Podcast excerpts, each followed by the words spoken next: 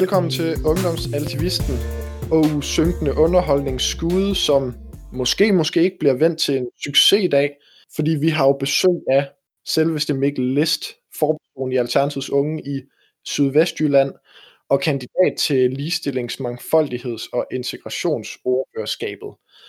Velkommen til. Mange tak for det. Er det godt at være på vores øh, fantastiske podcast? Det er så dejligt. Jeg glæder mig så meget. Jeg skulle lige få øh, teknikken til at fungere, men nu, nu kører det. Mikkel, øh, kan du ikke starte med lige at lave en øh, introduktion til dig selv? Hvordan er din politiske interesse startet, og hvordan er du endt der, hvor, øh, hvor du er i dag?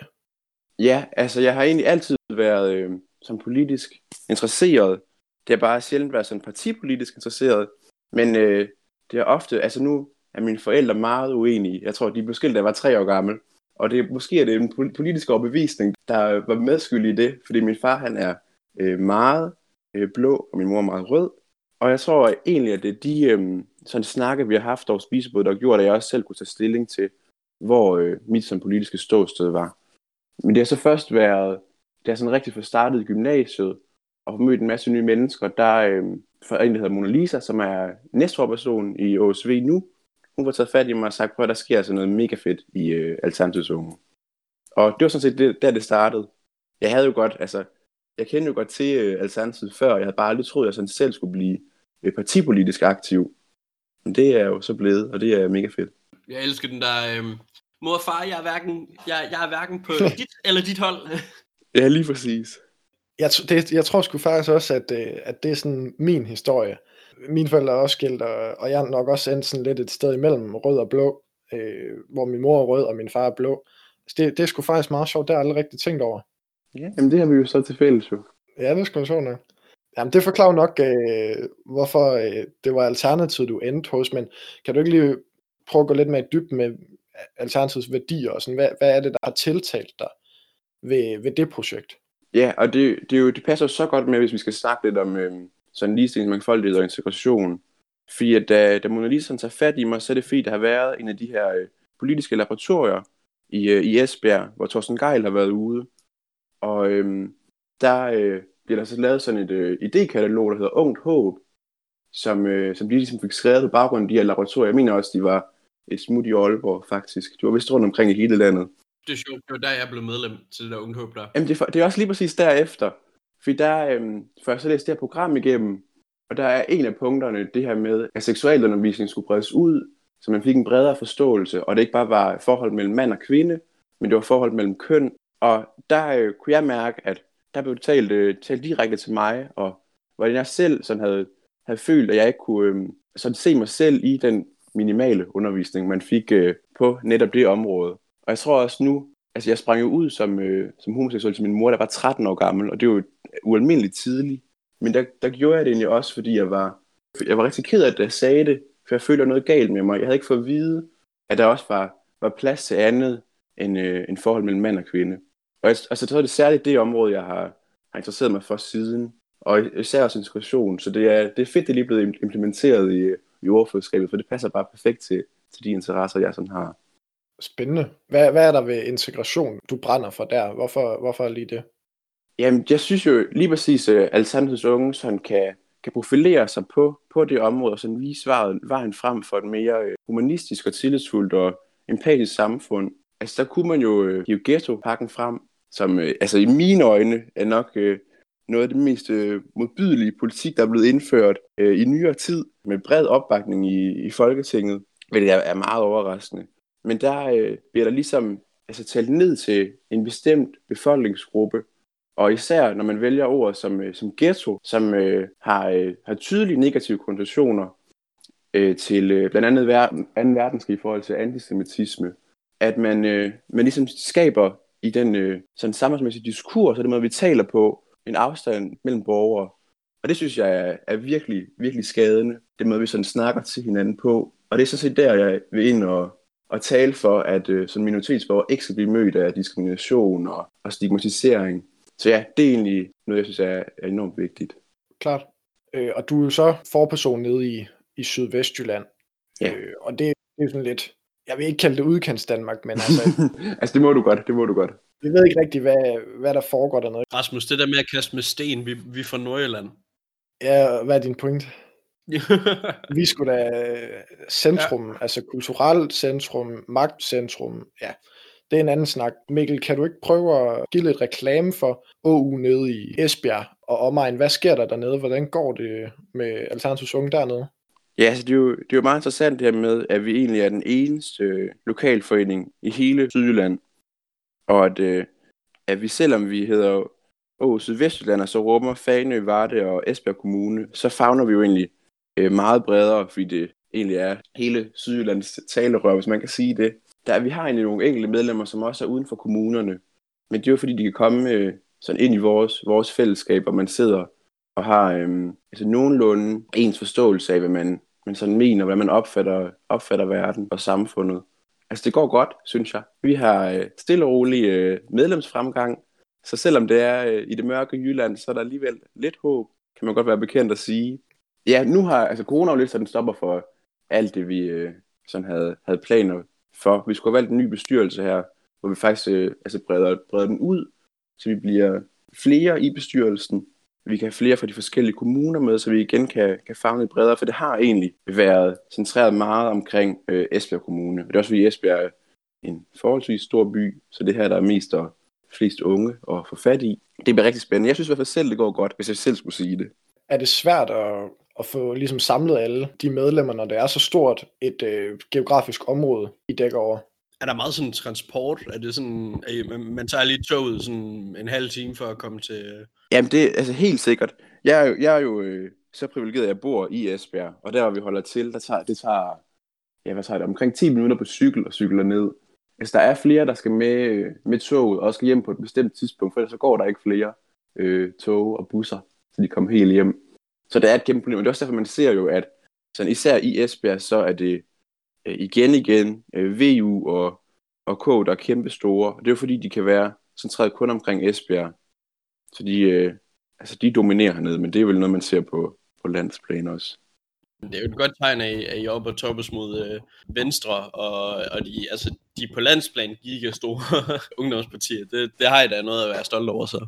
Ja, det er rigtigt. Og vi også, altså, vi, øh, vi griner lidt af, at hvis man, hvis man sætter den ind på den klassiske sådan højere øh, venstre skala, så er vi egentlig det sådan største og mest aktive øh, ungdomsparti på øh, venstrefløjen her i, i Esbjerg. Det synes vi er meget fedt. Sådan. Det er noget, vi er stolt af. Ja, det synes jeg.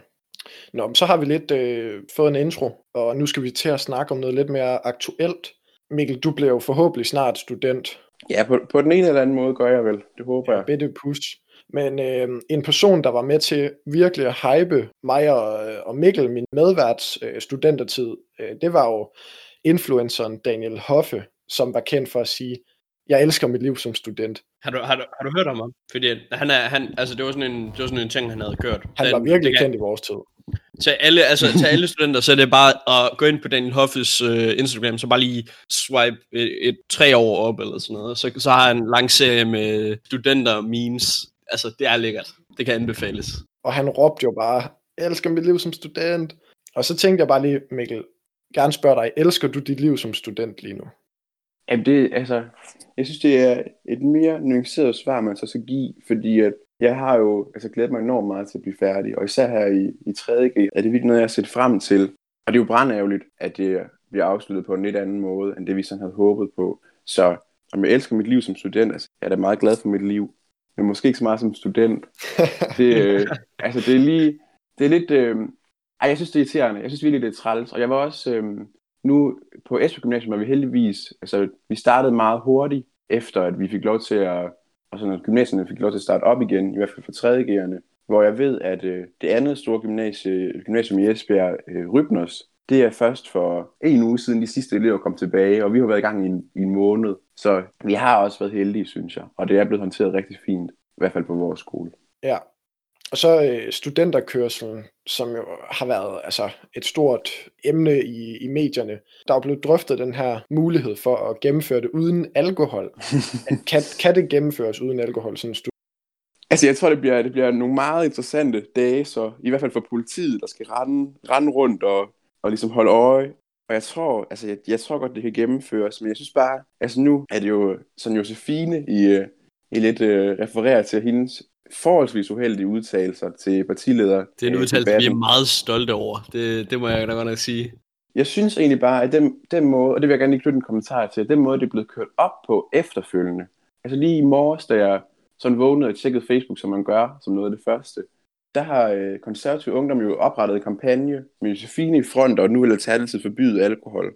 Der læser jeg jo så i kommentarsporet, at det tweet, som Åge har ude, det bliver delt derinde også, at vi, øh, vi bakker op om det her. Jeg synes, det, det er lidt historien om, at sådan en fjer er blevet til, til fem høns. For jeg synes, jeg synes faktisk, at Josefine var meget hurtigt ude bagefter og undskyld for hendes udtalelser og sige, hvad det, det rigtigt var, hun mente. Og at det igen så den måde, som det hele fungerer på nu her, med at altså medier og andet, de vil så gerne bare høre noget, noget sensationelt, kan man sige. Og at, at det så er forløbet bagefter, der bliver belyst meget mindre, for Josefine har helt sikkert været ude og øhm, vil snakke med nogle medier og sige, hvad, hvad foregår der lige her? Det var, det var forkert, det jeg fik sagt. Og selvfølgelig, udtalelsen var så ærgerlig. Det kan hun ikke løbe fra. Men det blev bare lidt glemt her bagefter, hvor historien er blevet pustet meget op, synes jeg. Hendes forklaring virkede meget som et spænd, men det var også bare sådan er det en... rigtigt? Ja, det synes jeg lidt. Jeg synes det der... Øhm, altså, det kan være en enten eller. Fordi at hun sagde, at vi kunne bare færdiggøre øh, studenterkørsel uden alkohol, fordi så, kan folk, så, så er folk rolige, så hopper de ikke oven på hinanden og sådan nogle ting.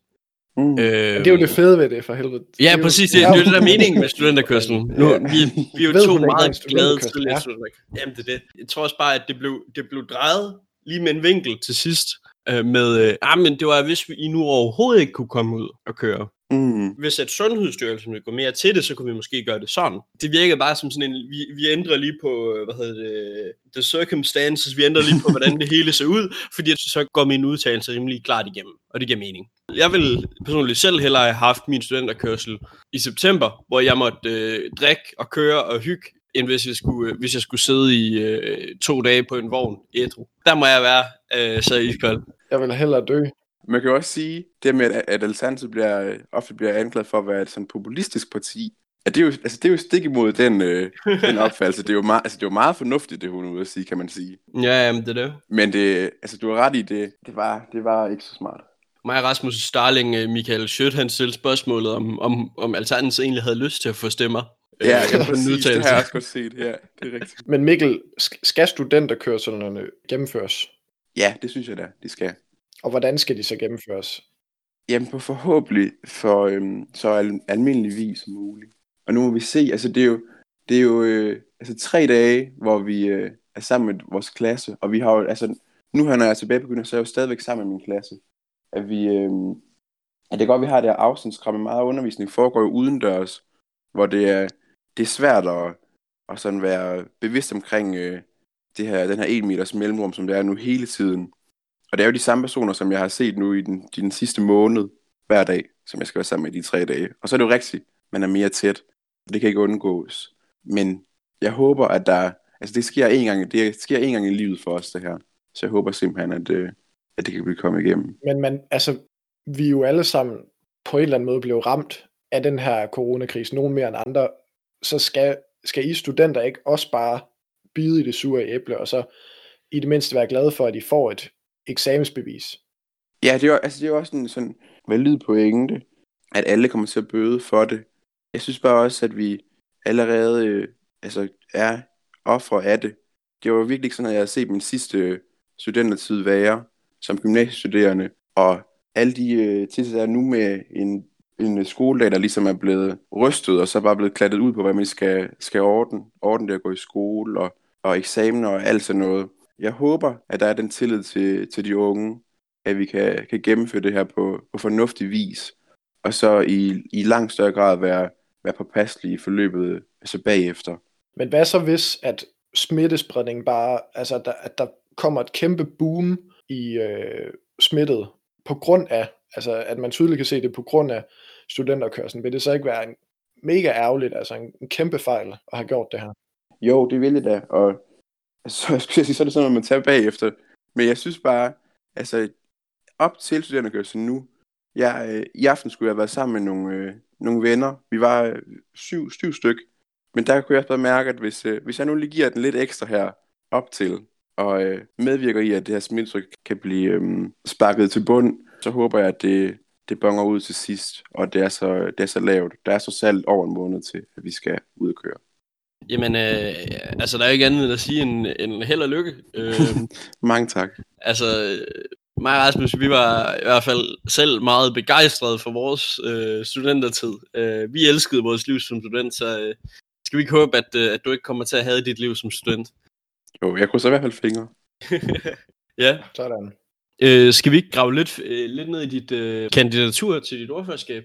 Jo, det synes jeg, det vi skal. Ja, så nu, nu har du allerede lagt ud, at øh, det her det er jo altså, et ordførerskab, der er stort set er lavet til dig. Vil du ikke lige, bare lige komme med sådan en, øh, en god, hvorfor stiller du op? Hvorfor, hvorfor overhovedet gør det?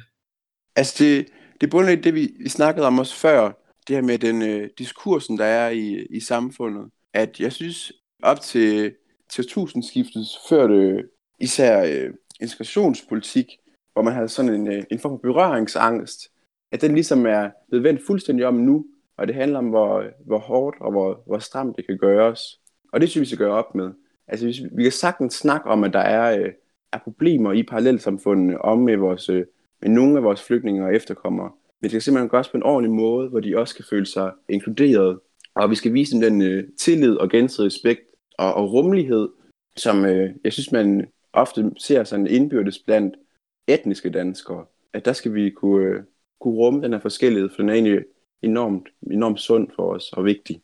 Og det, det er jo så integrationsdelen. Og ligestilling og mangfoldighed, der er der igen, altså især det her på LGBTQ plus området, som Katrine, den nuværende øh, ligestillings- og mangfoldighedsordfører, virkelig har lavet et formidabelt udspil omkring, synes jeg godt, man kan sige. Der skal også være et langt større fokus tilbage i, i folkeskolen, så der ikke sidder nogen, ligesom som jeg gjorde dengang, og følte sig forkert, bare fordi de ikke øh, passede ind i, i norm og den stereotyp, der måske var.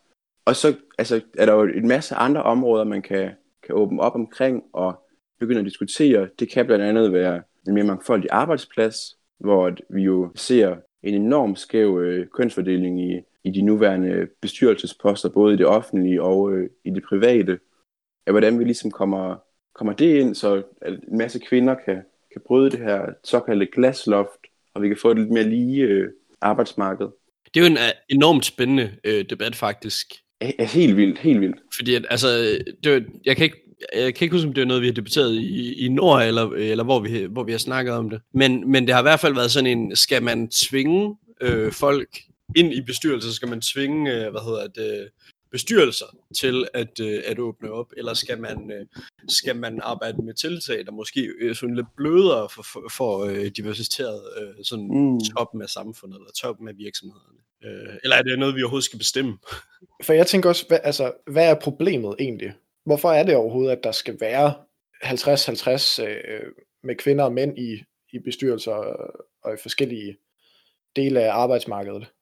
Altså det, jeg synes en af grundene er, at der var en undersøgelse ude på et tidspunkt, der viste, at den virksomheder, hvor der sad i bestyrelsen mænd, eller ikke var mænd, men personer, der, der var meget lige hinanden, og i andre virksomheder, hvor det var altså både øhm, altså kulturelt og bredt i, i langt mere forstand, at der kunne man faktisk se på tallene på bundlinjen, at, øh, at der, øh, der tjente de simpelthen mere, de vækstede mere, dem med en mere øh, altså bred sammensætning, fordi de har ligesom flere syn på det. Der sad ikke bare otte, der lignede hinanden, og kom med de samme idéer. Der sad otte forskellige, så kom en masse nye idéer, en masse kreativitet.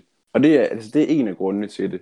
Og så synes jeg også bare, at altså, det giver sig selv, at der skal være mulighed, altså have lige, have lige muligheder. Og det er jo noget, der, går, der, øh, der klinger hult på en masse andre parametre også. Vi ser jo også med mængden af dage, moren og faren tager, øh, tager barsel, at der øh, er det fuldstændig skævt. Der tager mænd i gennemsnit over to uger, hvor kvinderne så tager, øh, tager resten.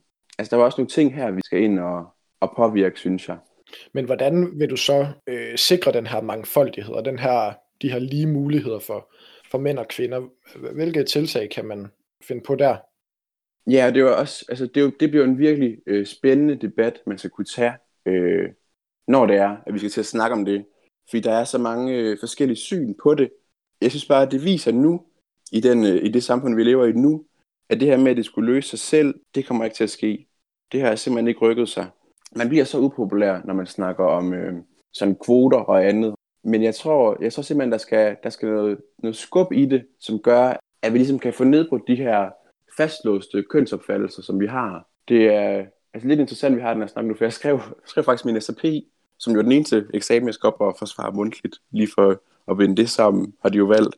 Der skrev jeg øh, altså netop om sådan øh, differencierende kønsrolleforventninger blandt det maskuline og feminine køn. Er det ikke fordi, man skal, øh, skal sige fedt, vi indfører øh, kvoter i bestyrelser nu, og skal det være for evigt? Jeg tror bare, at vi skal over en periode kunne få nedbrudt de øh, normer, der er i vores samfund, der gør, at mænd bare har, øh, har bedre mulighed at på arbejdsmarkedet. Og når det så er blevet nedbrudt, og det, vi kan snakke åbent omkring det, og det ikke er så fastlåst, som det er op til nu, så øh, vil man kunne se tydelige fremskridt. Og så synes jeg faktisk næsten godt, jeg tror, jeg våger at påstå, at så kan man godt rulle mange af de ting tilbage, for så har vi netop fået, fået brudt glasloftet. Det er lige sådan en grænse, man skal over for at... Uh... Ja, den er, det, det er meget kontroversielt, det er det. Og det er altså meget det her, altså det kommunikative, du ser af, af, ja, af den hurdle, man skal komme over. Ligesom du også siger med integrationsproblemet, at det, at det er i talesættelsen, og måden man snakker til, til hinanden øh, på tværs af, af kultur, der er problemet. Ja, altså den altid øh, spændende debat om det er aktørerne eller struktur, strukturerne, der ligesom skaber, skaber et samfund. Den er jo øh, så interessant at tage. Jeg synes jo, som det er nu, så øh, er der nogle strukturer, som fastholder os individer i nogle bestemte kasser. Men strukturen er bare skabt af aktører. Og på samme måde, så kan vi øh, som aktørerne også nu skabe et mere øh, lige og inkluderende samfund, hvis bare vi har, har mod til at tage nogle lidt kontroversielle, men også altså, særligt modige beslutninger. Ja, det kunne være rigtig godt for os. Det kunne være meget dejligt, meget sundt. Sådan. Altså, man skal stadig kunne tale om problemerne. Det handler bare om måden, man gør det på. Jeg synes lidt, der er skabt et samfund af, at mænd og kvinder er noget forskelligt. Og det er rigtigt nok, at hvis man går ind i, i hjernen og kigger på dem, så øh, er mængden af testosteron forskelligt. Så mænd burde tænke mere i systemer, og kvinder burde være mere øh, empatiske. Men det er bare så lille en del af det, at det er at de her små forskelle, der har gjort, at vi har øh, skabt et forskelligt syn på, hvad, hvad mænd og kvinder kan. At kvinder skal tage mere af barslen. Mænd skal have, have mere i løn og sidde i, øh, på samfundets top. Og det, det er bare det, der skal ind og påvirkes. Og det er, når jeg siger, det bare er det, det er jo ikke bare det. Det er jo, altså, det er jo en kæmpe, kæmpe omvæltning af, hvordan man tænker samfund. Men det tror jeg simpelthen er nødvendigt for, at vi kan undslippe de lidt uheldige mønstre, som vi ser nu. Fastlåste mønstre, som vi ser nu. Men jeg tænker ikke, altså det lyder ikke vanvittigt urealistisk, når man bare går 100 år tilbage og ser, hvor meget øh, magt øh, og indflydelse kvinderne havde dengang, og så til nu, hvor vi jo har, altså kæft man, øh, kvindelig statsminister, og ja, i hele verden er der jo meget større indflydelse fra kvinder, så 100 år frem i tiden, så vil det jo kunne se endnu mere. Jamen, altså det kunne man, det kunne man håbe.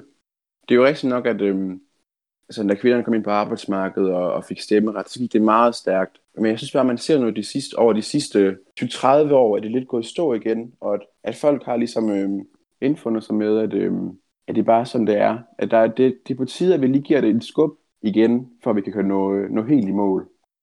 Øhm, her til sidst, så synes jeg, at vi skal snakke lidt om OU og Aarhus fremtid, fordi...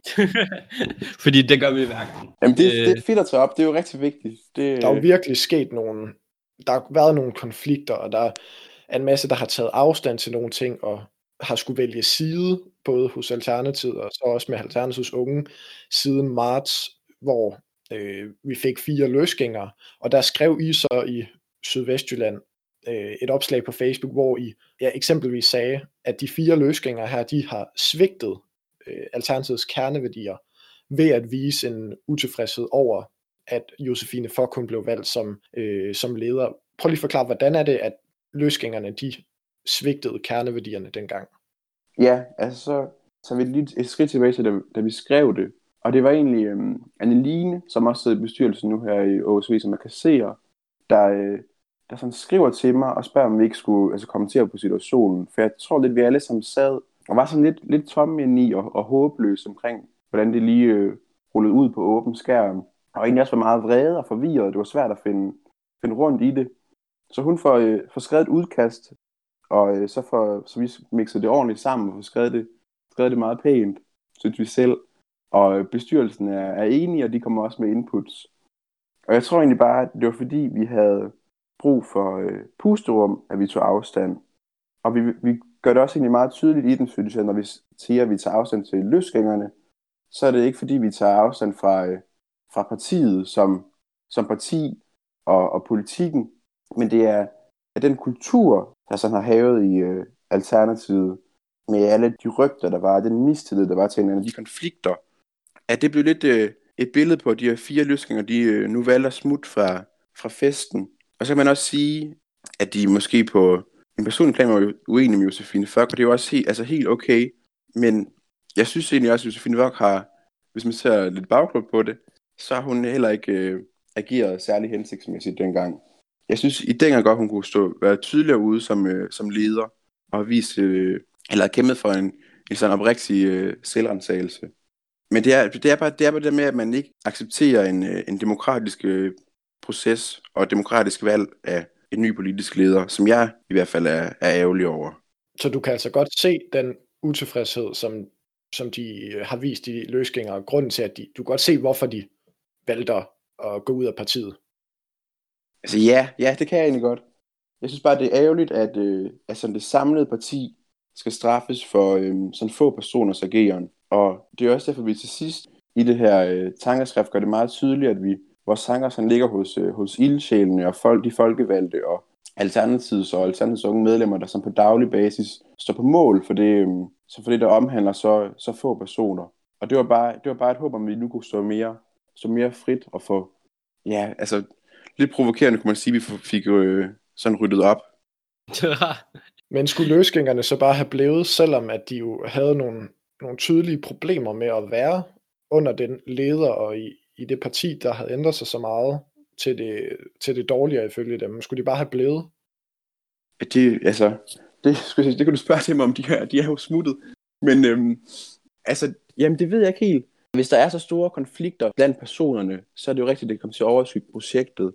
Jeg synes jo bare, at Alternativet er noget af det bedste, der er sket for, for i dansk politik i nyere tid, og det, det som det bragte på banen, dengang bare politikken sådan i sin rene øh, form, at så er det ærgerligt, at der er, er kommet så meget øh, fnider ovenpå, som ligesom skygger for det endelige mål. Og det er rigtigt, at man skal, man skal ikke blive noget, hvis ikke man, øh, man er glad for det, og ikke føler sig tilpas. Men jeg, kunne, jeg havde måske bare set, at det var nogle, nogle ting, der måske var blevet snakket mere åbent om førhen, indvalget af, af Josefine Fox, som det jo så blev. Ja. Altså, der var langt mere, mere åbenhed omkring det. Jeg, jeg tror, der var mange med, medlemmer, der var sådan, yay, ny politisk leder, det bliver spændende, og så lige pludselig så, så er der bare sådan, åh, vi forlader partiet, uh, I har faktisk ikke et parti mere, fordi I, I valgte forkert, sorry, farvel. Ja. Yeah. Uh, altså, det, der, der var virkelig mange, der sådan bare altså, er forvirret og ikke havde hørt no- mm. noget om nogen konflikt. Man, man, ja, man, man, man havde bare... følt sig lidt bag, bag lyset, synes jeg. Ja. Altså, det, det kom, kom som et kæmpe chok. Men det er også noget med, noget med topstyrelse at gøre, jo. Altså det der med, at Alternativet har været meget topstyret. At, at ja. man ikke helt reelt har vidst, hvad der skete jeg tror virkelig, at det har, øh, det har skabt sådan en, en øh, altså, at der, der er sådan en, øh, en mur mellem øh, de reelle medlemmer, og så altså, dem, der rent faktisk laver tingene. Ja, og det er jo, det er jo sådan lidt det, at, at jeg håber, der er mulighed nu, hvor der, hvor der sidder en enkelt folkevalgt, at det igen er, er medlemmerne, der i langt større grad kommer, kommer i spil. Og det er også derfor, det er så fedt, det der bliver, bliver lavet i Alternativet nu med de diverse frivillige teams, der går ind og løfter den her opgave. Mm. Fordi min, min egen personlige hold, holdning er jo også, at, at øh, Alternativets unge skal spille en langt mere øh, aktiv rolle i, i moderpartiet. Og det er blandt andet på baggrund af, at jeg synes, den sådan seriøsitet og professionalisme og altså det til dels pragmatiske tankegang og syn, som vi viste under valget af, af den nye politiske leder, som jo hovedbestyrelsen skal have, have kæmpe tak for, det var virkelig, virkelig godt, at det er nogle af de sådan egenskaber, vi skal videregive til, til moderpartiet. Samtidig med, at ungdom så selvfølgelig er, er fuld af liv og kreativitet og gode idéer. Så altså, jeg, jeg føler virkelig, at der bliver, det er i hvert fald igen min egen sådan, øh, overbevisning og syn på det, at der bliver lyttet mere til os som unge nu. Altså kort tid efter, at det hele sådan forløb sig, der, at der bliver kontaktet af nogle medlemmer her i, i Sydjylland, som ikke spørger, om, om det nu er på tide, at ungdommen fik, øh, fik mere at sige, så de ville, øh, de ville rigtig gerne have stillet op som øh, forperson for, øh, for storkredsen her i Sydjylland. Og det, det synes jeg bare var kæmpe... Øh, det var rigtig dejligt at vide, at der også var nogen, der ligesom delte det, det syn, vi havde. Så vi skulle egentlig have været til årsmødet og blive valgt. Mona Lisa, som er næstforperson i OSV, hun øh, stiller så også op til den bestyrelse. Men at, der, at vi bliver inddraget nu. Og det er måske i takt med, at der er mindre, øh, mindre topstyring, at flere kommer til ord. Og det er jo også et kæmpe, kæmpe dilemma igen, med at, at det, er lidt, det er lidt rodet for tiden. Så det håber jeg ligesom, der kommer styr på meget snart efter corona. Altså, jeg, jeg tror i hvert fald, der er mange, altså bare lige for at holde fat i det der, øh, med, med om Å bare skal kup øh, alternativet. Mm. Fordi det, det tror jeg faktisk, altså det ved jeg, i, i Aalborg, øh, der er det rigt, altså hvis jeg spørger, får jeg lov. Øh, altså, nej, men altså, en, øh, der, der var jo en god periode her til, her, her til jul, så var jeg faktisk, jeg kan huske, om jeg var forperson. Det, og det er lidt det, der, der er det sjove ved det. Jeg kan ikke huske, om jeg var forperson. men, men, men det, det, var det var jeg sikkert. Øh, men så mistede vi en kasser, og så, så blev jeg så kasser. Men, men altså, hvad, hvad vi, vi skal også bare have sådan en klar øh, sådan vej, hvad, hvad skal vi gøre, når vi får den her, altså hvis, hvis vi skal kubbe alternativet, som, øh, som der bliver lagt frem, hvad skal mm. vi så gøre med det? Altså, vi kan, vi kan føre Aarhus politik ud, men det er jo egentlig lidt, altså, det er jo lidt op af alternativspolitik. Jeg tror, det eneste vi, øh, altså forskel, det er, at vi er på øh, studenterkørsler. Altså, øhm, altså, vi forstår mig ret, men altså, så, så jeg tror legit bare, at når vi snakker om at kuppe partiet, så bliver det bare sådan, jamen, skal vi ikke bare lige tage sammen, og så lægge noget energi ind i det parti, vi ser, der dør? Du har helt ret. Ja, jeg er så enig, og det er også derfor, jeg altså, glæder mig rigtig meget til Aarhus sådan landsmøde. For i hvert fald den opfattelse, jeg har nu, og holdning til øhm, sådan at, at starte et nyt parti, som var det, jeg mener, det var Fabian, der var inde og snakke omkring det, måske også Emil, at jeg har bare sådan svært ved at se troværdigheden i at, at starte et nyt parti, som består af den øh, politik, som vi, øh, vi har nu, som er det samme som Alternativets, bare en anden, en anden indpakning. Ja. Og med et, et ungt og frisk øh, pust, at det jo lige det nu, vi sådan har chancen for at, at præge Alternativet ryggen til det, vi, øh, tid til det, vi ønsker. Og der hæfter med noget af det, som øh, Emilie sagde, da hun var øh, i podcasten, at det her med, at størstedelen af Alternativets øh, sådan vælger er jo unge mennesker. At der er det bare så, så vigtigt, at vi øh, som unge nu står stærkt fast sammen, imens de voksne, og nu laver jeg gåsøjne, det kan man jo ikke lave en podcast. Men det skal I bare lige forestille jer, at øh, altså, de voksne, de, øh, de sådan ruder rundt. Og det er også derfor, at efter, efter det her med, øhm, med studenterkørselen og om vi skal drikke alkohol eller ej, der, der læste jeg også lige, at Thorsten Geil var ude at sige, at en ung skal være partiets øh, sådan unge ordfører nu. Og jeg, jeg synes næsten, at man øh, i år burde gå så langt at kræve, at vi får noget, der sådan minder om øh, en politisk næstforperson i Alternativet som ung. Fordi at, at vi som unge har bare mulighed for at appellere så langt bredere og tale direkte til ungdommen, fordi vi er unge selv også. Og så den dynamik mellem Josefine Fock, som jeg synes er, altså er dygtig og, og meget pragmatisk, at de kunne bare spille så godt sammen, at der også kom et, et ung pust ind i, i partiet, som kunne løfte, løfte en opgave også. At det synes jeg kunne være, være så interessant at kigge på. Ja, helt klart. Og man kunne også måske forestille sig, at lige nu, hvor Alternativet lidt, altså, ligger i ruiner, mm. vil måske være hårdt sagt, men, men altså, det er lige før, folk i hvert fald, ja. hun er ved at slikke sårene efter, øh, ja, der er gået et par måneder, hvor hun lige har kunne, kunne komme ovenpå igen. Så er det jo vel lige nu, at ungdommen, de skal komme ind og give noget førstehjælp, og altså give noget dynamik, som du siger, og byde ind og få bygget op, øh, så man kan komme tilbage på sporet med at kæmpe for de politiske projekter, mm. der startede det hele. Det er rigtigt. Tak. det var min, øh, det var mit Det var Rasmus TED Talk. Det er fedt. Så har Aarhus en fremtid, Mikkel? Ja eller nej? Altså, jeg synes, Aarhus har en fremtid. Det, det synes jeg. Og jeg synes også, at Alternativet har en fremtid. Aarhus har bare en fremtid i Alternativet. Og omvendt så har Alternativet jo også en fremtid i Aarhus, synes jeg. Det er jo det, er jo det, det, er jo det samspil, der skal være. Alternativets fremtid afhænger lige så meget af, at øh, Alternativets unge kan gå ind og præge det. Og øh, fordi det er den retning, vi ønsker. Det er sådan, jeg ser på det. Mega fedt. Nu til det sjove. Vores... Ja, nu, nu skal vi jo rigtig i gang. Nu er vi jo nu er vi dernede, hvor tingene sker. Ja, og det er fordi, vi har jo sådan, en, uh, vi har sådan et uh, planpapir om, hvad, hvad vi lige skal igennem i dag. Og vi er faktisk ved at være ved vejs ende. Vi uh, skal jo bare lige hyve fat i vores tradition, som netop er de der røverhistorier. Og den her gang har vi faktisk advaret vores gæst om, at røverhistorier er en ting. Ja, så du skal ikke spørge, hvad er en røverhistorie? Du skal ikke Ja, spørge, for jeg, jeg hvad, forberedt, hvad har de andre sagt? Du, tager, du, du har øh, fuld frihed. Du bestemmer selv, hvad er en røverhistorie for dig. Altså, jeg synes, Og vi glæder jeg os bare synes, til ja, nu, er der jo, nu er der jo høje forventninger. Nu kan det kun gå galt. Nej, nej, nej. Jeg synes jo, en af, altså, en af de sjove historier, som vi sådan har grint meget af i Alternatives Unge Sydvestjylland, det var jo til... Er så sjovt, som det nu kan være dernede. Altså. Åh, hold op. Oh, Vi griner meget. Vi har det, vi har det rigtig hyggeligt. Vi har det rigtig hyggeligt. Emil, han siger jo, at vi er, er den hyggeligste landsvinder. Det vil jeg bare lige nævne. Sjante til alle. Ja, men nå, Sagde han ikke det os? Jeg kan ikke, jeg kan ikke huske det. det kan sagtens være. Det kunne han godt finde på. Han er sådan en charmetrol, ham der. Ja, Det- ja, lige det- præcis. Nå. Nå, der øhm, til sidste halvårsmøde i efteråret sidste år, der øh, skulle der jo uddeles sådan en, øh, en pokal til øh, den øh, sådan landsdel, der havde fået været flest medlemmer. Vi øh, var så blevet landsdel Syddanmark, så det vil sige, at vi også havde Fyn med. Og Alternativet Unge Odense går jo, går jo amok til sådan nogle konkurrencer. Eller Oscar Schack Madsen går amok til sådan nogle konkurrencer. Og det var, så, det var så fedt at være på hold med ham, for der var bare styr på det, og vi havde, havde facetimet sammen med, der var af, af ting, vi sådan skulle igennem, og hvad vi, hvordan vi ville få nye, øh, få nye medlemmer.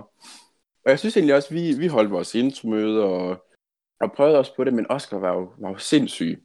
Han fik jo så mange nye medlemmer. Så vi, vi vinder jo den der pokal sammen med dem, hvor vi havde, altså vi havde fået nye medlemmer, jeg tror vi havde fået 5-6 stykker. Men vi får pokalen sammen, for vi er i samme sådan landsdel som dem. Og det var jo fedt nok, at vi kunne få lidt point for det. Det var næsten en sejr, man ikke havde kæmpet for. Og det, det havde vi jo så. Men I, så, I var så der. vi træk, ja, ja, vi var der lige præcis. Men så var vi blevet enige om, at den skulle selvfølgelig stå i Odense. Det var dem, der havde fået øh, alle medlemmerne, så det var da klart, at de skulle have den pokal. Men da vi så skal, skal hjem af der på den sidste dag, så ser vi pokalen sådan ligge ude i en bunke sammen med en Nej. masse andre ting. Og vi troede, vi troede faktisk i starten sådan, den er bare blevet smidt ud, og nogen har glemt den. Så vi tager den med, med hjem, Åh oh, nej. så kan vi godt mærke, at vi så sidder der i, i bilen, da vi kørte hjem sammen. Og så sådan, ej, selvfølgelig, selvfølgelig glemmer de ikke den pokal. Altså, det, det skulle i hvert fald ikke ligne, ligne de drenge. Så øh, de skriver til os, dem fra, øh, fra Odense, om hvad fanden vi har gang i, og hvorfor de har, vi har taget den, og hvad der foregår. Og, og så kan jeg godt sige, at nej, det er fordi, de laver faktisk sådan en video inde på øh, Alzheimer's øh, Unges medlemsgruppe på Facebook, hvor, øh, hvor Fabian rigtig lige får snakket igennem, hvad er det for en opførsel, og så det selvfølgelig, selvfølgelig for sjov. Ja. Og så kan jeg godt sige, så startede der en, en rigtig sådan meme-krig, og det, er- jeg synes, det var guld værd. Man kan scrolle ned og kigge på gruppen, hvordan det var. Men vi, altså, vi har stadig pokalen, og den ligger hjemme i en, i en skuff hos øh, Emilie, tror jeg, som også sidder i bestyrelsen. Men de får, de får den til landsmødet, det har, det har vi snakket om, det skal de selvfølgelig have. Vi burde, altså, vi burde næsten, altså, det skal være en år- årlig ting, når der ikke lige er corona. Ja, det er rigtigt, det er rigtigt. Fordi det, det var fandme sjovt. Altså, jeg havde, jeg havde lavet battle maps. Vi fik ikke lavet en, andet end at holde nogle, øh, nogle intromøder heroppe i Nordjylland, men alligevel fik Nej. vi nok medlemmer til ikke at være sidstepladsen. Altså, det var også fordi, at, hvor- fordi vi er, det er så svært for os at få medlemmer. Det er Mm. synd for os. Øhm, så øh, har vi, hvad hedder det, øh, så, så jeg tror, det var sådan gange to eller sådan noget. Eller noget helt, altså det var, Ja. altså, det var sådan helt vildt mange point, vi fik for meget få medlemmer. Jeg tror, vi fik Ja, præcis. fire eller sådan noget. Det hævede os lige op, øh, ikke i bunden. Det var rimelig fedt. Ja. Ja, ja, men altså, I har ikke lokaler i, øh, i Sydvest? Altså jo, der er egentlig sådan nogle tværpolitiske lokaler. Der betaler man 1000 kroner om året for at være, og det er bare noget faldefattigt lort, kan man godt altså kalde det. Så der er sådan et, øh, et ungdomshus hernede, som hedder Confus, hvor vi bare kan lege gratis ind, hvor vi også har holdt, holdt fester og andet, og det er mega smart, det er virkelig, virkelig godt. Men det er jo ikke noget, vi har for os selv, så det, øh, der kan den ikke stå. Nej. Fedt. Er det en, øh, en rap? Jeg tror netop, at øh, det er en øh, podcast. Er der nogle øh, sidste ord? Et budskab fra øh, Esbjergenseren? Altså, jeg håber, jeg håber at, øh, at seertallet nu vil stige. Det har jeg lidt på fornemmelsen. At nu, når ja. efter, øh, hvad er det, øh, fire store personligheder, altså en forpersonskandidat og det nuværende forpersonskab, og så selveste Oscar Schack Madsen, så øh, nu kommer der sådan en lille lokal forperson fra, fra Vestjylland. Det skal nok gøre godt, tror jeg. Ja. Ja. det helt tror jeg klart. helt sikkert. Nu har vi dækket hele, Lige præcis. hele ja, partiet. Fedt. Det er det. Øh, tak for at lytte med den her gang. Vi ses i jeres ører.